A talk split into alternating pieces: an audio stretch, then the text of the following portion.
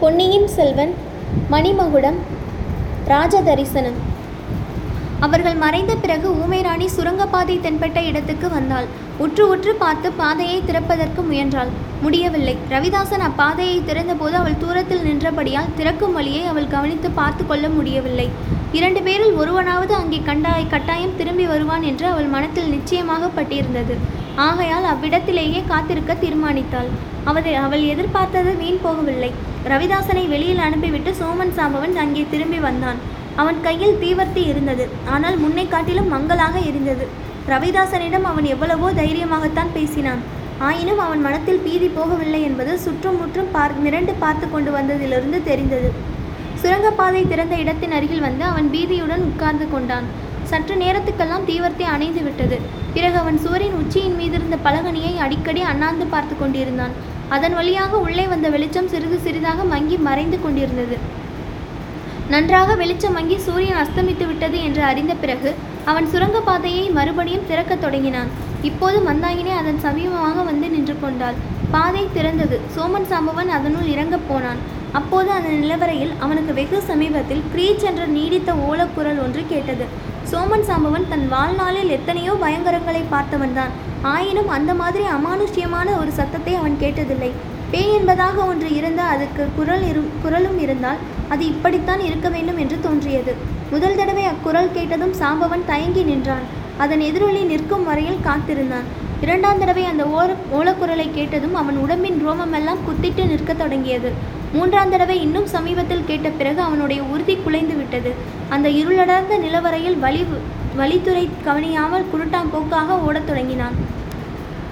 அவன் மறைந்ததும் ஊமை ராணி அந்த பாதையில் இறங்கினாள். சில படிகள் இறங்கிய பிறகு சமதரையாக இருந்தது. அதில் விடுவிடுவென்று நடந்து போனாள். சோமன் சாம்பவன் அவள் இறங்குவதை பார்த்திருந்து திரும்பி வந்தாலும் அவளை பிடித்திருக்க முடியாது.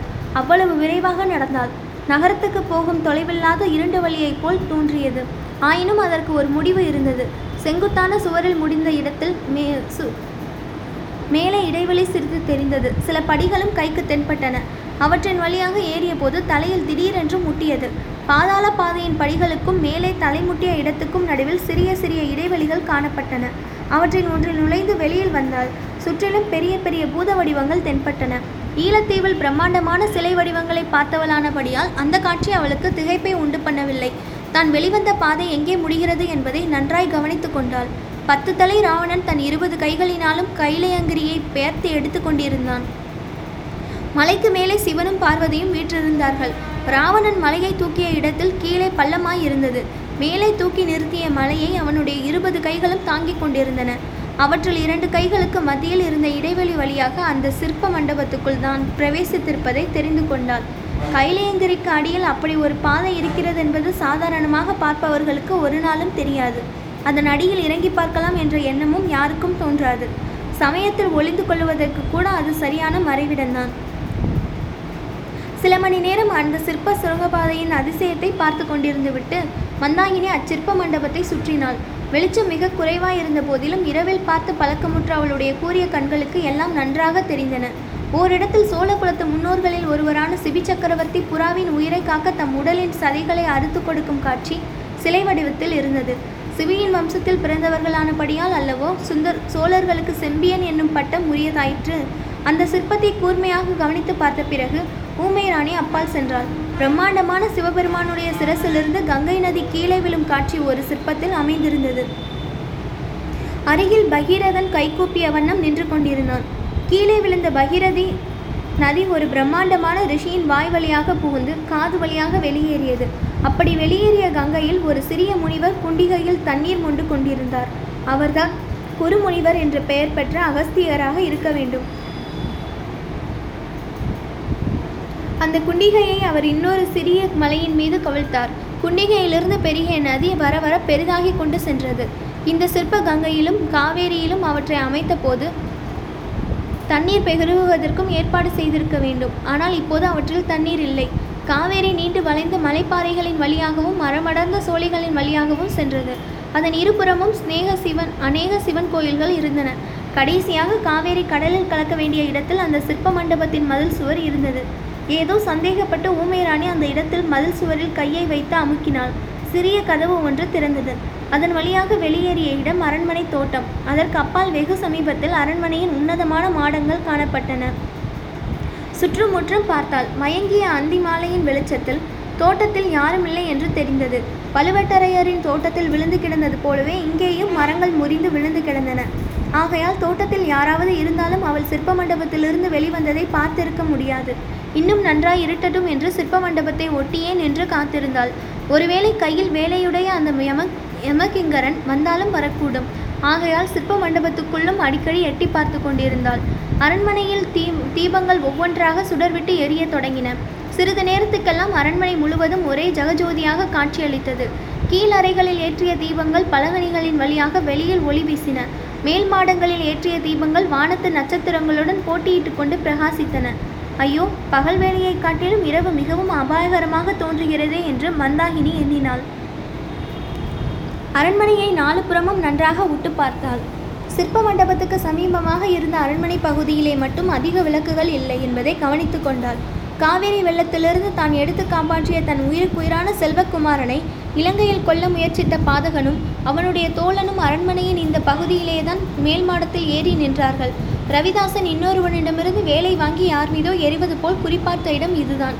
நல்ல வேளையாக இந்த பகுதியில் அதிகமாக தீபங்கள் ஏற்றவில்லை. அதற்கு காரணம் யாதா இருக்கலாம்? நல்லது. அதுவும் சீக்கிரத்தில் தெரிந்து போகிறது.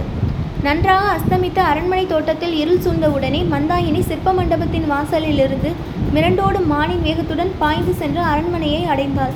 அரண்மனையின் அந்த பின்பகுதியில் வட்ட வடிவமான தாழ்வாரங்களும் அவற்றை தாங்கி நின்ற வரிசை வரிசையான தூண்களும் பட பல இடங்களில் மேன்மாடத்துக்கு ஏறும் படிக்கட்டுகளும் காணப்பட்டன.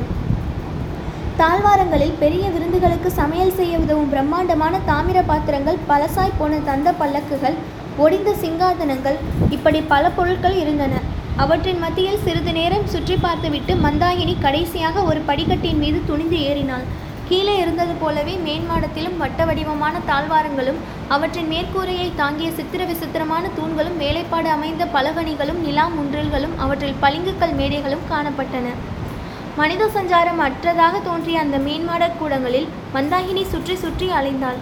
மாடத்தின் உட்புறத்து ஓரங்களுக்கு போக அவள் மிகவும் தயங்கினாள். ஓரிடத்தில் உட்புறத்தில் கீழே இருந்த தீப வெளிச்சம் வருவதைக் கண்டு அங்கே போய் தா தூண் மறைவில் எட்டி பார்த்தாள். ஆஹா அவள் பார்த்தது என்ன? பார்த்த கண்களை திருப்பவே முடியாத காட்சிகளை பார்த்தாள். ஒரு விசாலமான மண்டபத்தின் மத்தியில் சித்திர வேலைப்பாடு அமைந்த சப்ரமஞ்ச கட்டலில் கட்டிலில் ஒருவர் சாய்ந்த வண்ணம் படுத்திருந்தார். அவரை சுற்றிலும் நாலு ஸ்திரீகளும் இரண்டு ஆடவர்களும் அச்சமயம் நின்றார்கள். படுத்திருந்தவரிடம் அவர்கள் பயபக்தி கொண்டவர்கள் என்பது அவர்களுடைய தோற்றத்திலிருந்து தெரிந்தது. சிறிது தூரத்தில் இன்னும் அதிக மரியாதையுடன் ஒரு தாதி இரு தாதி பெண்கள் நின்றார்கள். ஒரே ஒரு தீபம்தான் அந்த மண்டபத்தில் எரிந்தது.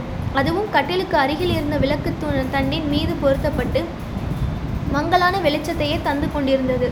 சுற்றிலும் நின்றவர்களை முதலில் மந்தாகினி பார்த்தாள். அவர்களில் ஒருத்தி தன் உயிருக்குயிரான சகோதரன் மகள் பூங்குழலி என்பதை அறிந்தாள். மற்றவர்களையும் அவள் முன்னம் சில தடவை மறைவான இடங்களிலிருந்து பார்த்திருக்கிறாள். ஆனால் அவர்கள் எல்லாம் யார் யார் என்பது அவ்வளவு நன்றாய் தெரியாது. சுற்றி நின்றவர்களை பார்த்துவிட்டு மிக மிக தயக்கத்துடன் மந்தாகினி கட்டிலில் படுத்திருந்தவரை பார்த்தாள். அவளுடைய நெஞ்சு ஒரு கணம் ஸ்தம்பித்து விட்டது. ஆம் அவரேதான். எத்தனையோ யுகம் என்று சொல்லக்கூடிய நீண்ட காலத்துக்கு முன்னால் தான் சின்னஞ்சிறு பெண்ணாக ஓடி விளையாடி காடுகளில் திரிந்து கொண்டிருந்த காலத்தில் ஓரிடத்தில் வந்து ஒதுங்கி தன் உள்ளத்தையும் உயிரையும் கொள்ளை கொண்ட மனிதர்தான்.